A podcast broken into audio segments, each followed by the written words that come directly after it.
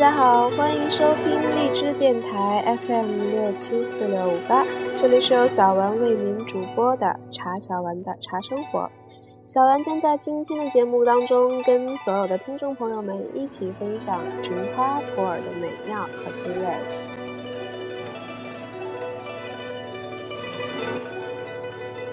平常茶非常道，作者林清玄，播者茶小丸。菊花普洱，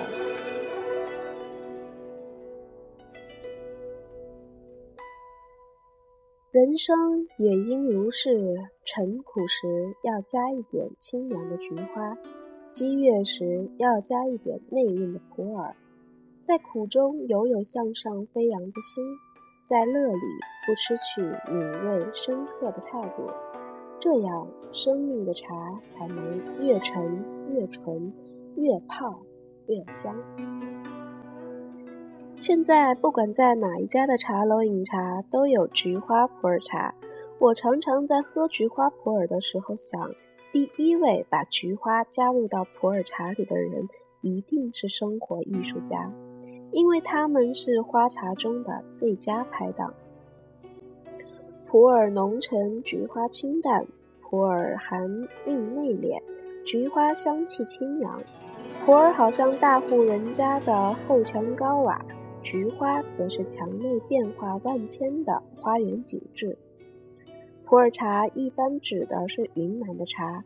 云南的思茅北边有一座县城叫普洱，清朝的时候叫普洱府，当地产的茶就称为普洱茶。清朝在皇宫里有夏天喝龙井，冬天喝普洱的传统。皇族喝的普洱是将茶叶放入银壶，以玉泉山的水合煮，加牛奶饮之。清室皇族都来自满洲，早就以奶茶为饮料，入关以后自然带来这种习惯。可能是由于中国人对皇帝的崇敬，普洱茶也随之跃升为我国的名茶，并且普洱也不再是专指地名。而是所有经过二次发酵的熟茶都称为普洱茶。在普洱茶还未成名茶之前，南方的百姓把它当药喝，认为它有解油腻、利肠通泻、醒酒、消食去胃胀、生津疗喉痛和姜汤能发汗治伤风等功效。所以，茶摊出售的药茶都以普洱茶为原料，甚至大家最熟知的茶叶蛋也是用普洱茶。可能是药效的缘故，清皇室才会把它当成冬天专饮的茶。根据《云南志》的记载，唐代时普洱当地的居民就采茶叶与椒、姜、桂等香辛植物合煮而饮。当时的茶是生叶，显然就是当药来用的。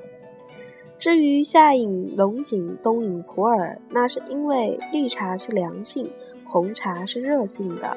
龙井使人轻身凉快，普洱则使人暖身增热。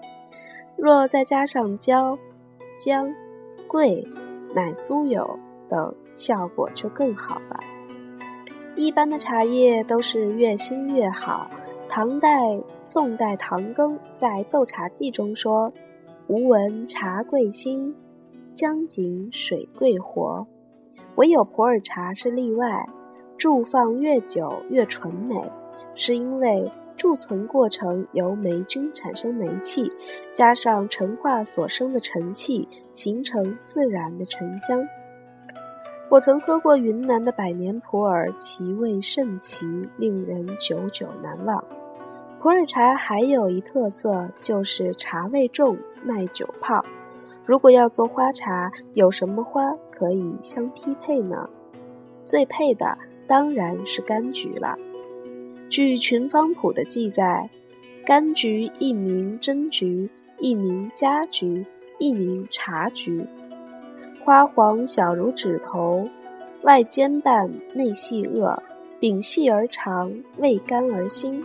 气香而烈，凡橘叶皆深绿而厚，味极苦，或有毛，唯此叶淡绿柔莹，味微甘，咀嚼香味俱盛，结以作羹及饭茶，极有风致。由于菊花的滋味甚美，所以古来早就有菊花茶。其中虽然没有茶叶，却是中国传统的药茶。据说可以清除体内的晦气，滋肺润胃，常饮可使人长寿。菊花加普洱不只是个性上绝配，味觉与视觉也是绝配，有一种均衡优雅之美。我们的人生苦乐参半，或轻或浓，不也是这样平衡与调和的吗？我一直认为，人的灵敏与欲望是在一个天平上。完全断除欲望，过着完美灵敏的生活，是一般人难以真挚的境界。但是天平两端均衡也并非艰难。可惜一般俗人的生活是欲望重而灵敏低，灵台不清的人要真正品味生活是不可能的。不止灵敏与欲望如此，身心康宁也是平衡与调和的结果。有一次，我因为生病无法工作，去看医生，与医生朋友谈天。我问他，什么样的人才算病了？他说，不能工作，不能爱，不能快乐，就是生病。我听了心头一震，从此觉得每天都能工作、能爱、能快乐，是值得感恩的事。在寒流来袭的夜里，自己泡一杯菊花普洱茶，品味平衡调和的滋味，觉得人生也应如是。晨苦时要加一点清凉的菊花，激越时要加一点内蕴的普洱，在苦中犹有向上飞扬的心，在乐里不失去敏锐深刻的态度，这样的生命的茶才能越陈越纯，越泡越香。不一定要百年普洱，不一定要杭州柑橘，茶楼里随缘喝的菊花普洱就蛮好了。